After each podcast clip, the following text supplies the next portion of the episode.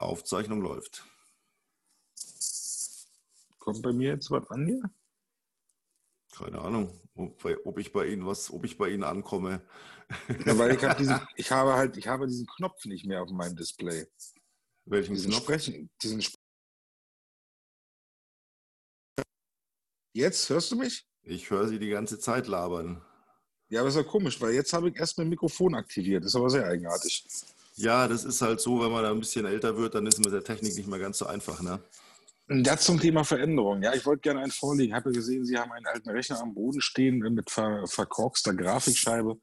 Und da, da, kommt immer mehr der Gedanke so, hat man eigentlich daran Spaß, so altbewährte Dinge auszutauschen, oh ja. wenn es denn an der Zeit ist? Oder hat man da irgendwie, also ich persönlich bin ja so ein Mensch, ich bin ja, bin ja, ich liebe ja Konstanz, ich liebe halt, wenn alles immer irgendwie schön so bleibt, wie es ist, sich wenig verändert, äh, aber stelle natürlich auch fest, nach all den Jahren der Vergänglichkeit des Lebens, kommt man halt an Orte seiner Kindheit wieder zurück und stellt fest, verdammte Scheiße, was haben die denn hier schon wieder hingebaut? Oder was steht denn da? Oder ich habe doch früher da mit meinen Kumpels hinten da der Hecke, da war da eine Bahnschiene und da haben wir doch früher hier Cowboy Indianer gespielt. Ja, man kommt halt an diesen Orten vorbei und auf einmal stellt sich dann da, dass da halt irgendwie jemand gesagt hat, wir bauen jetzt da mal ein viergeschossiges Haus hin. Also ich, muss nicht, ernsthaft ich, ich, feststellen, ich kenne kenn das, aber ich finde es find überhaupt nicht schlimm, weil äh, man kommt auch oft an Orte, da hat sich gar nichts verändert. Und man schaut diese Orte an und denkt sich, hey, scheiße, das hatte ich irgendwie schön in Erinnerung, das ist ja total ätzend. Also ja, aber ist das denn nicht aber lieber, die haben da alles weggerissen ja, und neu gebaut. Ja, ja, schon klar, aber ist dann die Frage, wenn diese Sachen, so wie sagen, da so sind, wie sie immer waren, nicht verändert sind, so Lost Places, man sieht natürlich denn daran, dass man sich selber verändert hat. Aber wenn sich die Umgebung der damaligen Zeit so stark verändert hat, dass man sich selbst nicht mehr wiederfindet, dann finde ich es problematisch. Hm. Reisen Sie denn Sehr oft an vergangene Orte, weil Sie irgendwie. Naja, ich bin ja, ich bin ja nun berufsbedingt halt äh, nicht nur Reisender der Gedanken, so wie Sie als Autor, der ja sozusagen an einem Schreibtisch an alle Orte dieser Welt reisen kann, indem er sie halt irgendwie gedanklich oder in Worten festhält. Sondern ich bin ja Mensch, ich bin ja wirklich auf Reisen. Und komme halt natürlich auch an viele Orte wieder vorbei, in denen ich mal mit meinen Eltern in der Kindheit war, Urlaubsorte, wo ich mal in der Jugend war, da kommt man halt vorbei, weil man vielleicht einen Auftritt dort hat in der Nähe. Und dann und sieht man halt diese, diese, ja, und versucht eine Verbindung herzustellen und, sieht halt auch noch, ich bin sehr gut darin, halt Bilder aus vergangenen Tagen hier hervorzuholen und mir wirklich filmmäßig ablaufen lassen zu können. Und, und, und, und ja, manchmal funktioniert es halt nicht, wenn der Ort halt so stark verändert ist, dass man halt diese Bilder nicht zurückholen kann. Ist immer schade. Zumal oftmals diese Veränderung auch nicht besonders aufwertend ist für die Region oder für den Ort, sondern manchmal einfach nur komplett, äh, ja, eine Leere hinterlässt, obwohl es gefüllt ist.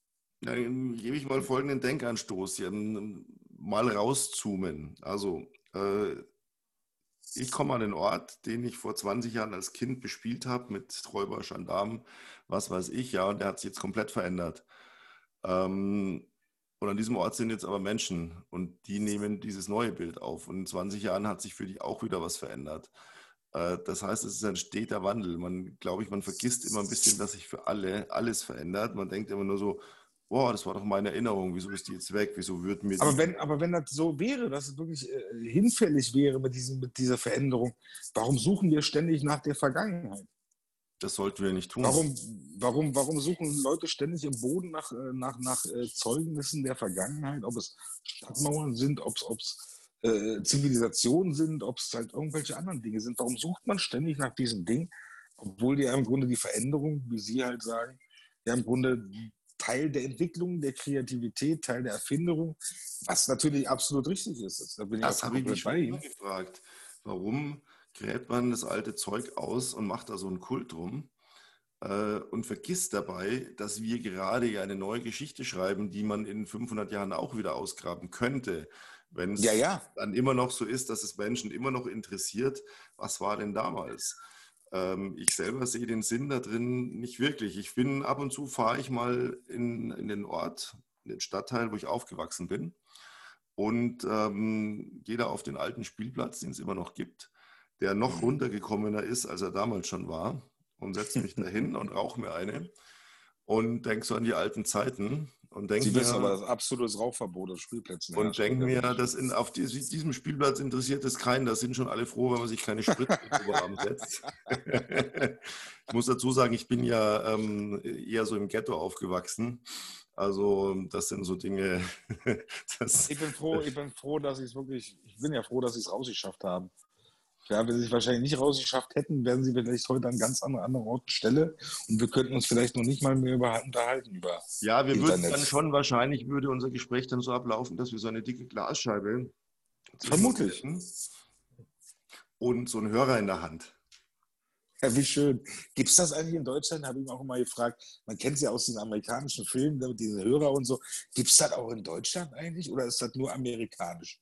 Ich weiß Also ich habe mir immer gefragt, ob in Deutschland so eine, so eine weil ich kenne es ja immer aus diesen Filmen, da hat man einen Raum, da ist der Tisch, zwei Stühle, der Polizist steht an einem Eingangstor, ja, der Besuch ist sozusagen da, sitzt dann vor dir, aber ohne Scheibe, ohne, ohne, ohne irgendwie Hörer. Also ich ich finde es, äh, ja, ist eine Überlegung, oder ob es bestimmte Gefängnisse gibt in Deutschland, wo auch das schon gang und gäbe ist. Ich war noch nicht im. Gefängnis. Ich, war noch Ich auch, doch, ich war schon mal im Gefängnis. Ich war Ach. letztens im Gefängnis. Ja, ich war schon mal im Gefängnis, Herr Cavendish. Sie glauben es kaum. Nein, ich war nicht inhaftiert. Ach. Ich war als Besucher dort und habe für, ich glaube, es waren 128 strafgefangene Männer eine Buddy-Stimmungs-Super-Duper-Show abgesondert, die natürlich äh, eher dazu genutzt worden ist, dass die Leute halt wieder miteinander reden konnten, anstatt halt in ihren Zellen zu sitzen, weil sie da sozusagen in einem Saal waren, alle zusammen. Nein. Ja, die Show war fantastisch, es war großartig. Ich habe es auch nur gemacht, weil man ihm versprochen hat, ich durfte das gleiche nochmal wiederholen, aber dann mit den Insassinnen, also mit den Damen, mit dem Damentrakt des Gefängnisses. Und das war natürlich eine Sache, da hätte ich gerne mal Spaß gehabt, wenn da irgendwie 100 irgendwie äh, äh, eingesperrte Frauen sitzen, die wahrscheinlich sich freuen, wenn sie mal einen anderen äh, Mann sehen, als vielleicht den Gefängnisaufseher oder den Schließer an dem Tag. Also da, da hatte ich irgendwie, ja, da hat mich angespornt und deshalb war es im Grunde auch eine faszinierende Show, zumal, wie gesagt, im Gefängnis zu singen, war für mich eine absolut neue Erfahrung. Auch das eine Art Veränderung. Ich bin Ja, jetzt ein bisschen halt enttäuscht. Ich dachte jetzt, sie hätten so einen auf ganz bö- böser Gangster-Rapper gemacht. Ja, so der Rapper, der im Cavendish. War. Äh, Herr Cavendish, dafür bin ich doch viel zu gerissen, um mich jemals schnappen zu lassen. Glauben Sie mir. ah, Ja, also so, es gibt natürlich auch Verbrecher irgendwie, die äh, natürlich ab einem gewissen Punkt des Erfolges ihres Verbrechens sich dann irgendwie äh, dumm anstellen, damit sie gefangen werden, damit am Ende jeder weiß, dass es der gewesen ist. Also gibt es ja dann auch wirklich. Also man ist ja so erfolgreich als Verbrecher, dass man sich darüber ärgert, dass einem die Publicity fehlt. Apropos Publicity, ich bin jetzt schon echt schockiert. Also, Sie haben schon wieder im Gefängnis gesungen. Ich habe noch keine Lesung vor, vor Gefangenen gemacht. Ähm, Ich kann ihn jetzt gerne Sie stehen jetzt wieder toll da als sozial engagierter Mensch, während ich natürlich. Überhaupt nicht. Es bringt ja, es, es machen so, die Veränderungen, die gehen ja immer weiter. Die Veränderungen beginnen ja auch dadurch. Ich habe einen Kollegen, einen Musiker aus München, also ein sozusagen Nachbar von Ihnen, der spielt normalerweise Oktoberfest immer im Zelt äh, auf der Wiesen bei euch oder äh, der Theresienwiese.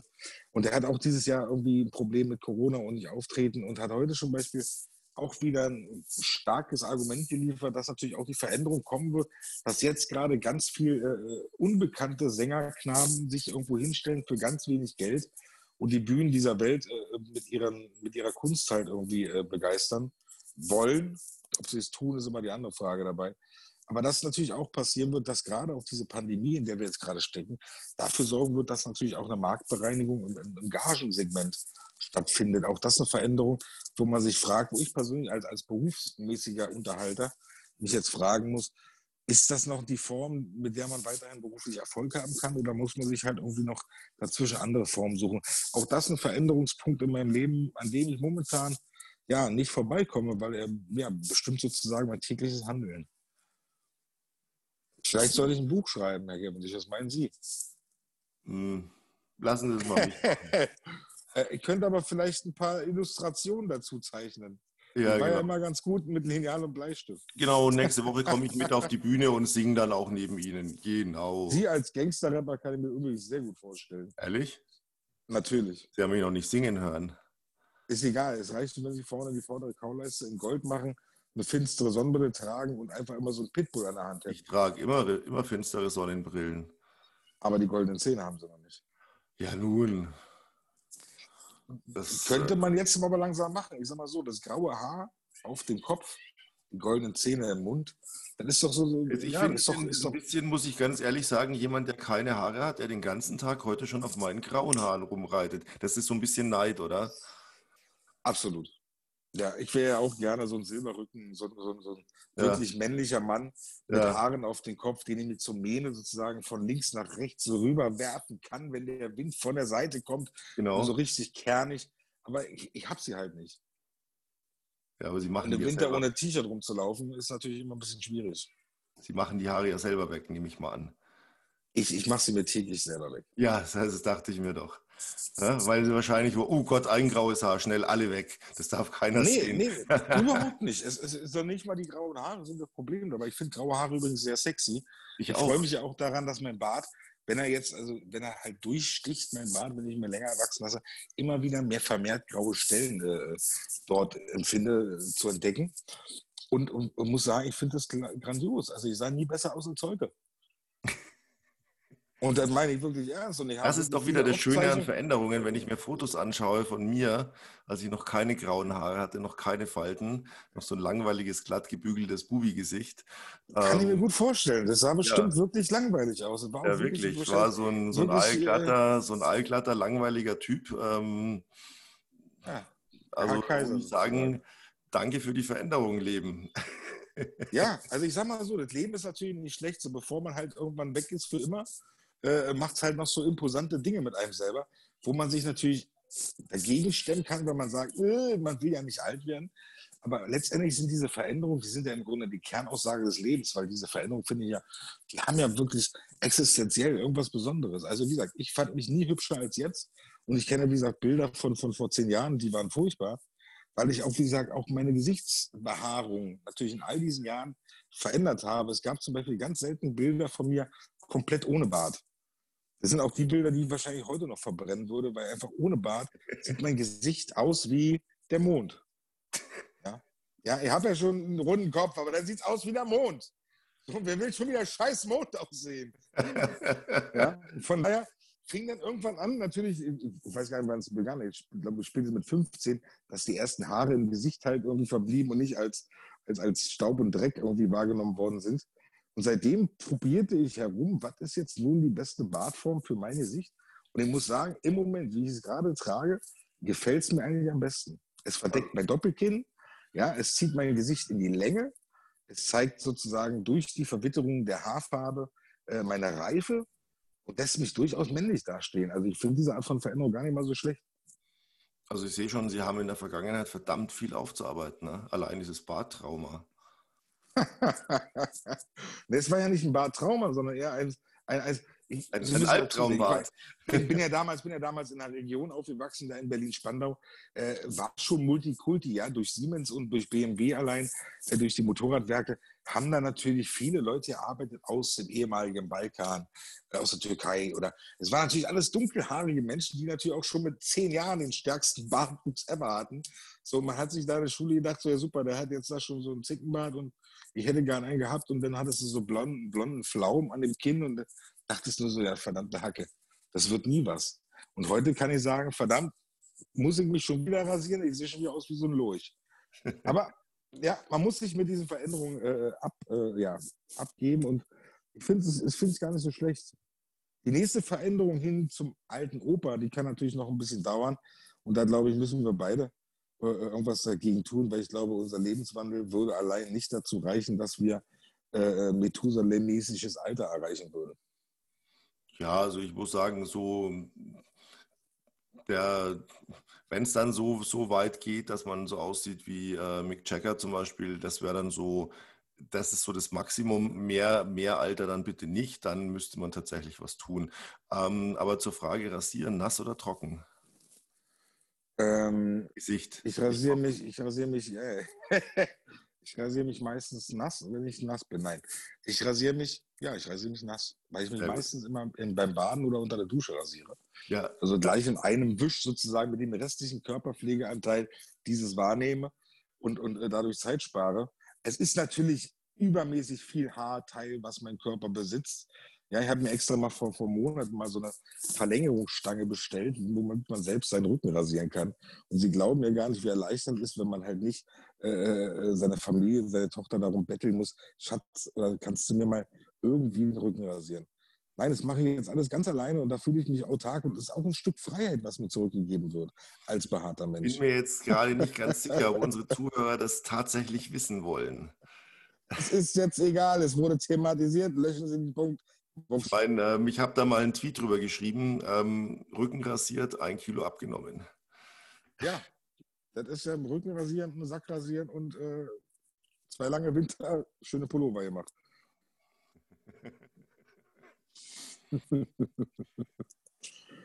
ja, Veränderung. Aber nicht nur diese Veränderungen sind ja auch tagtäglich um uns herum, sondern auch die medialen Veränderungen, die uns umgeben, haben mich die letzte Zeit ein bisschen beschäftigt. Wir hatten ja jetzt wieder irgendwie so eine, ja, wie soll ich sagen, wir hatten wieder so einen Podcast im Netz, äh, irgendwie dafür so viel Querelen gesorgt hat, dass sie vom öffentlich-rechtlichen Radio oder Fernsehen oder von den gebührenfinanzierten äh, äh, Medienanstalten vom Netz entfernt worden sind. Die Frage ist, ist das gut, ist das schlecht? Ich weiß es immer nicht, ich bin da zwiespältig weil ich äh, die Protagonisten dieses Podcasts persönlich, persönlich sehr gut finde. Auch die, die Art und Weise, wie sie ihre Satire herüberbringen, auch sehr gut finde. Und ich frage, ob das jetzt so richtig ist, dass man wirklich vorher, wie ich damals, glaube ich, in der DDR gang und gäbe war, man musste durch vorher so, so ein Podcast-Show-Segment erstmal absegnen lassen vom Politbüro, um das überhaupt senden zu dürfen. Die Frage, sind wir schon wieder an diesem Punkt, dass wirklich äh, Kleinstgruppen von Menschen, die gut organisiert sind, ohne Frage, Kleinstgruppen von Menschen da, dafür sorgen, dass äh, unsere öffentliche Meinungsvielfalt sich so durchaus verändert, dass es bald keine mehr gibt? Ich denke, das kommt immer auf die Inhalte an. Hm. Überschreitet man Grenzen? Aber wo sind denn die Grenzen der Meinung? Um, um trotzdem, um zu beleidigend zu sein, das ist, glaube ich, verdammt schwer zu beantworten. Und ja, ich denke, schwer. es sitzen immer so einzelne Menschen da, die dann so überlegen und ich wahrscheinlich sich die Entscheidung noch gar nicht mal leicht machen. Äh, lasse ich das, lasse ich das nicht? Äh, was hat es für Konsequenzen? Es gibt so viele unterschiedliche Meinungen dazu. Also ich glaube, das ist so pauschal gar nicht zu beantworten. Ich denke nicht, dass wir... Ähm, Werden wir diese Grenze jemals überschreiten, Herr Cavendish?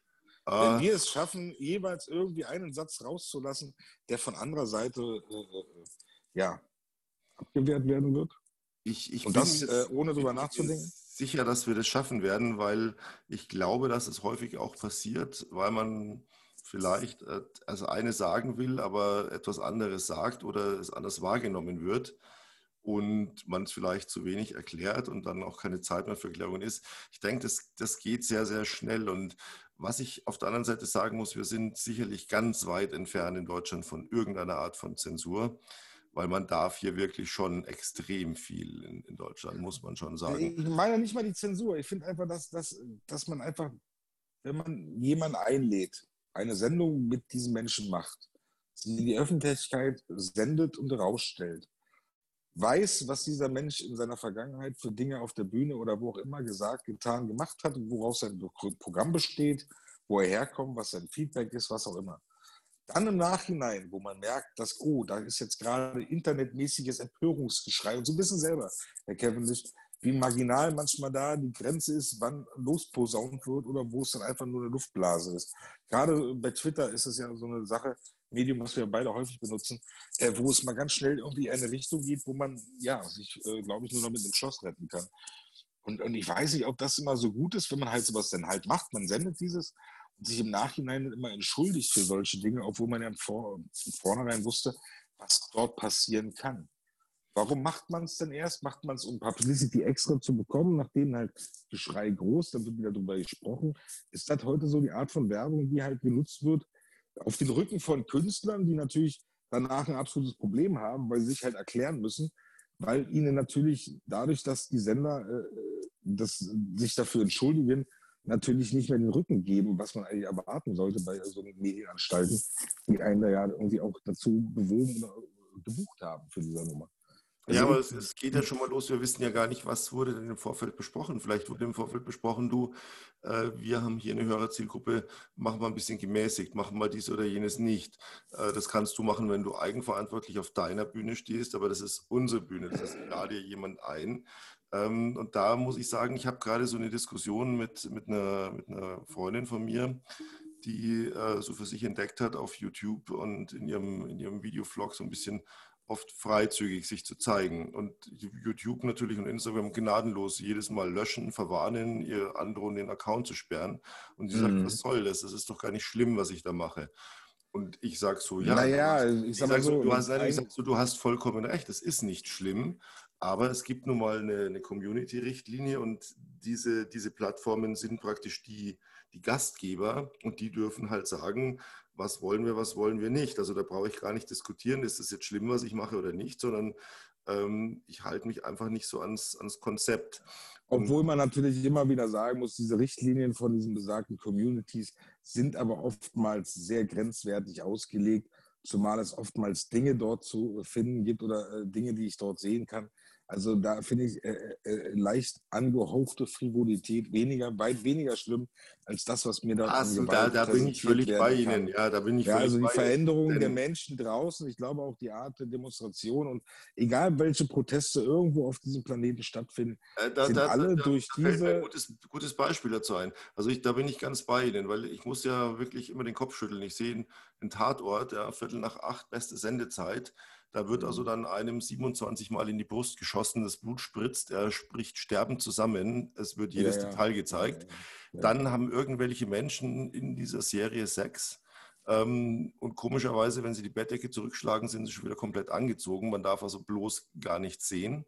Ähm, wir haben Serien, die sind ab 16, weil man irgendwie Brüste sieht. Und wir haben andere Horrorfilmserien, die sind ab 12. Da werden Menschen Herzen rausgerissen, die dann noch in der Hand dessen, der sie rausgerissen hat, ja, ja. schlagen. Ja, und das ist eigentlich so, wo ich dann auch unsere Gesellschaft anschaue. Ja, die Gewalt nimmt zu weil das darf jeder sehen und irgendwie natürliche Dinge wie mal nackten Menschen oder Menschen, die haben mal zusammen, gehen mal zusammen ins Bett, was auch immer, das darf man nicht sehen. Jetzt sind wir aber noch ja sehr liberal in Deutschland. Ja? Wenn ich an andere Länder denke, äh, USA, wenn, wenn jedes Wort ausgepiept wird und, und jedes Ding sofort irgendwie kaschiert wird, wo man auch nur ein bisschen was sieht, ähm, auf der anderen Seite Gewalt darf jeder sehen. Ja. Das ist, ähm, naja, nicht nur das. Auf der anderen Seite hast du halt, glaube ich, eine der größten äh, äh, Sex- und Pornofilmindustrien der, der Welt. Ja, also das in, ist in, Amerika. Das ist einfach der Punkt, wo ich denke, also in dem Land, wo man im Grunde nicht mal Nippel sehen darf auf Öffentlichkeitsbühnen,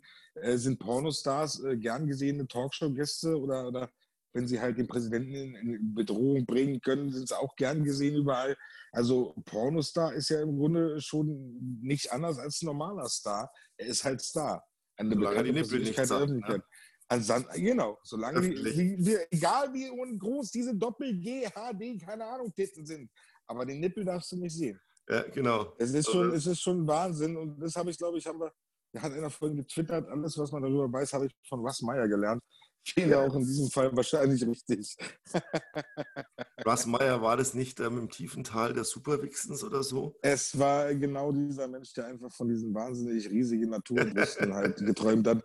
Und keine Ahnung, wo er die damals her hatte, aber die gab es halt damals. Und es sind, glaube ich, heute äh, schon Pop-Art-Filme, glaube ich. Ne? Also moderne Kunst äh, äh, im medialen Bereich. Ich glaube, das kommt irgendwann mal auch mal ein Russ Meyer Museum. Aber lassen Sie uns wieder zurückkommen zu dem Thema Veränderung. Wir haben ja auch zum Beispiel jetzt gerade eine aktuelle äh, technische Veränderung. Wir sind jetzt gewechselt von Anchor als, als unseren äh, äh Podcast-Host rüber zu Zoom. Ja, was sagen Sie dazu? Ich finde, Zoom äh, funktioniert jetzt gerade grandios, funktioniert super. Aber der Datenschutz bei Zoom ist ja auch so eine Sache, wo man ja auch nicht so richtig weiß, wo geht das hin. Zumal wir jetzt auch ja gerade haben, äh, in Amerika wird jetzt wohl der TikTok-Zugang äh, gesperrt ab Sonntag sind wir da schon in einer Zeit der neuen autokratischen ja, Züge Amerikas? Oh, ist das glaube, die nächste sind, Veränderung, nein, dass glaube, die Demokratie da, in Amerika abgeschafft wird? Wir sind da, glaube ich, in einer großen Dämlichkeit, weil ähm, Zoom hat, äh, als, als es anfing, die Videocalls ja richtig publik zu werden, nämlich mit, mit Anfang des Lockdowns, war Zoom in der Kritik. Die haben sofort nachgebessert, die haben alle möglichen Sicherheitsfeatures eingebaut, die haben sich also komplett aufgestellt, neu und gerüstet dafür, dass nicht mehr ein paar Leute Privatchats machen, sondern dass tatsächlich auch Firmen hier Accounts eröffnen, große Meetings machen. Äh, von daher glaube ich, da eher ist es so ein bisschen immer Hysterie. Äh, wenn Sie sich erinnern, WhatsApp, wie lange gab es Menschen, die rumliefen und gesagt haben, ja, da hört, da, wird man ja abgehört und das ist nicht verschlüsselt und das ist unsicher und ich nutze das nicht. Ja, und äh, selber hat man Ich kenne davon persönlich auch einige, die jetzt irgendwie alle auf Telegram gewechselt haben. Also nicht jetzt, um Attila Hildmann irgendwie zu lesen, sondern einfach, weil sie halt von Facebook, von WhatsApp halt komplett weg sind. Ja gut, das ist natürlich, das finde ich immer ganz lustig. Also ich liebe Telegram. Äh, das ist wirklich das bessere WhatsApp in meinen, in meinen Augen, was, was, die, was die Features anbelangt. Lustig ist natürlich die Geschichte, die Telegram erzählt, denn es ist kostenlos, es gibt keine Werbung, es wird auch nie Werbung geben. Sie werben also damit, dass sie die nächsten zehn Jahre durchfinanziert sind von einem großen Mäzen, dessen Lebenstraum ist, einen für alle Menschen zugänglichen kostenlosen Messenger zu schaffen ein Russe übrigens. Und ähm, die garantieren den weltgrößten Das ist natürlich auch wieder, ja, aber ist dann auch wieder so, wenn ich sage, ein russischer Mäzen. Yo, ja, und es ist, wird immer kostenlos sein, weil, weil der, der macht es aus seiner Privatschatulle. Und wenn man sich mal überlegt oder wenn man mal weiß, was Programmierer kosten, was es kostet, so eine Plattform auf die Beine zu stellen, plus was da Datenmengen täglich drüber laufen, sagen, dann weiß man, das macht niemand so zum Spaß. Ne? an Serverleistung brauchst und diese ganzen Daten irgendwo halt. Aber ganz ehrlich, es ist, ich persönlich bin jemand, mir ist es völlig wurscht. Also ähm, wie gesagt, ich habe ich habe auch kein Problem, meine Daten da im Netz zu packen. Ich habe ein Problem mit, also ich würde mir zum Beispiel, ich habe keinen Alexa zu Hause, ich habe keins von diesen äh, Audiodiensten, die man halt irgendwie fragen kann. Siri habe ich selbst mit meinem Handy ausgeschaltet. Also ich, ich brauche dieses nicht, wo ich irgendwie immer das Gefühl habe, da ist irgendwie was, das brauche ich nicht. Wenn ich es halt eingebe, wenn ich es halt mache, offensiv jetzt irgendwo, ich sag mal so, bei WhatsApp eine Sprachnachricht eingebe, wenn die jemand abhören möchte und hat viel Spaß dabei, habe ich kein Problem mit. Aber dass ich in meiner Wohnung, ich habe, das ist im Grunde, habe ich kein Alexa im Haus. Ich habe eine Tochter im Haus, eine Tochter, die halt irgendwie zwölf Stunden oder 13 Stunden am Tag telefoniert. Das heißt, wenn ich mich durch die Wohnung begebe, ist immer jemand dabei, von dem ich nicht weiß, dass er dabei ist und er hört, was ich sage, was ich mache, was ich tue. Von daher finde ich das schon manchmal echt beängstigend, äh, wenn ich mir dann noch vorstelle, so ein Alexa-Geschoss in meiner Wohnung zu haben, die dann auf einzelne Spitzfindigkeiten oder bestimmte Worte halt hört. Und wenn ich halt großer Penis sage, auf einmal fängt zu blinken an, ja, und irgendwie die neueste Reihe von Beate Use-Filmen im Fernsehen präsentiert. Ich weiß nicht, ob ich das brauche. Ich glaube nicht. Also ähm, da kann ich die Angst völlig nehmen. Sie haben ein Smartphone, das heißt, Sie werden sowieso abgehört, egal ob Sie Siri aktiviert haben oder nicht. Keine Frage, natürlich. Irgend, ne, absolut. Das nehme ich ja auch in Kauf. Aber ich, die, die Menge der Möglichkeiten halte ich dann doch für mich begrenzt. Also für jemanden, der totaler zum Beispiel den ganzen Tag in, in allen Netzwerken in in Film, Foto und Sprache festhält, seine Gedanken, seine, seine tiefsten Gefühle in Büchern veröffentlicht. Wir sind so doof. Jetzt auch noch Wir so einen Podcast so macht.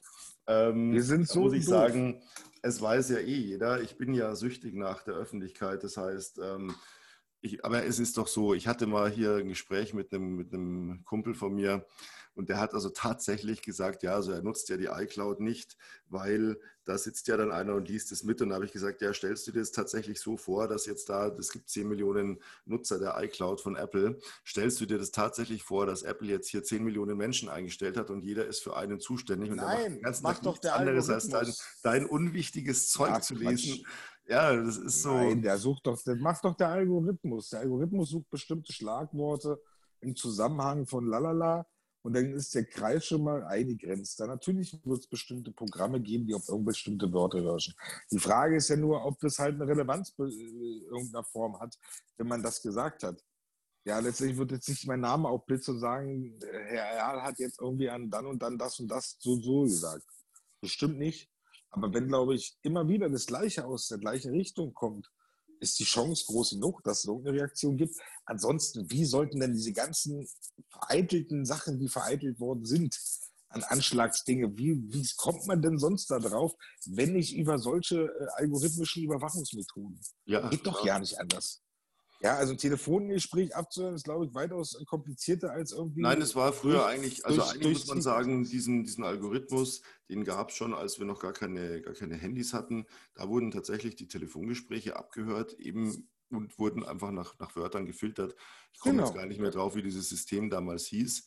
Ähm, aber das gab es damals schon. Also von daher ist es heute eigentlich schwierig ja, ja, geworden, weil tatsächlich. Ich sag mal, ist heute also die Gespräche an sich tatsächlich verschlüsselt sind. Nein, ich habe eher die Theorie, dass unsere Geräte an sich uns einfach abhören und weiterfunken, weil ich merke das immer wieder, wenn ich über irgendein Thema rede, dass ich nur einmal anschneide und am nächsten Tag kriege ich Werbung dazu angezeigt, dann weiß ich ja, was ja, los ja, ist. Ja, das ist, das ist ja völlig klar.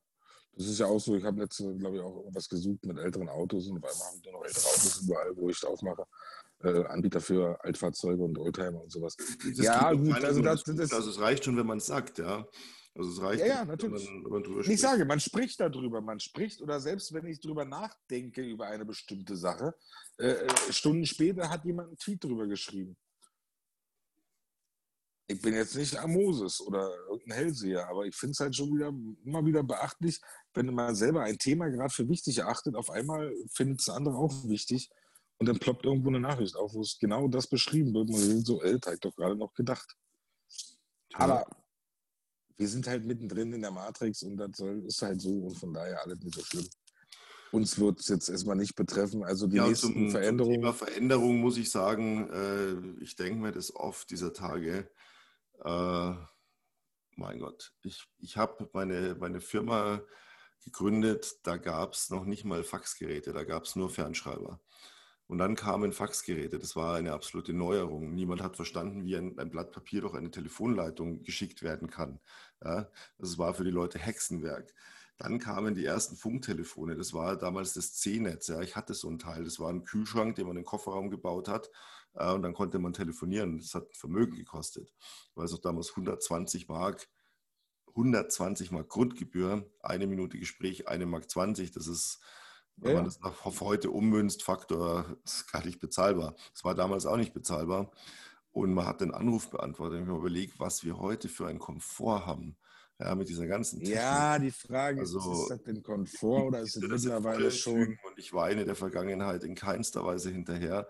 Deswegen ja, ja. vielleicht auch so, dass mich Veränderungen eigentlich eher faszinieren ich fühle ähm, mich trotzdem als Geisel dieser neuen medialen äh, äh, Öffentlichkeitsmöglichkeiten, die man halt hat.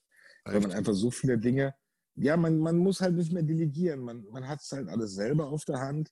Man muss halt alles selber machen. Man kann natürlich ab einer gewissen Größe sagen, ich suche mir eine Agentur, die das für mich macht.